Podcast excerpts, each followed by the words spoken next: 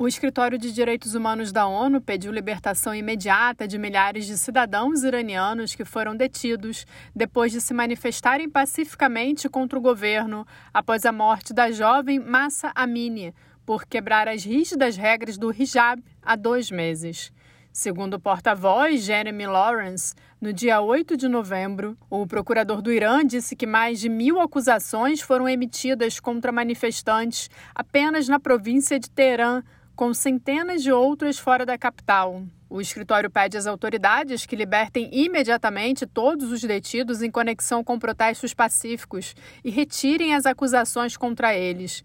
O porta-voz lembra que a Lei dos Direitos Humanos protege os direitos das pessoas à reunião pacífica e à liberdade de expressão.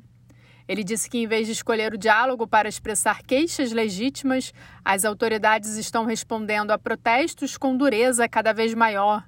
No domingo, um tribunal revolucionário islâmico em Teherã considerou um manifestante não identificado culpado por guerra contra Deus ou corrupção na terra por supostamente danificar a propriedade pública. Ele foi sentenciado à morte.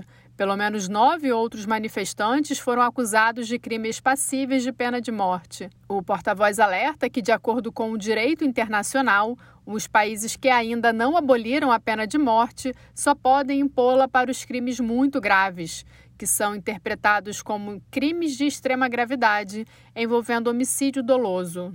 Ele afirma que os crimes que não resultam diretamente ou intencionalmente em morte nunca podem servir de fundamento para a imposição da pena de morte. Da ONU News em Nova York, Ana Paula Loureiro.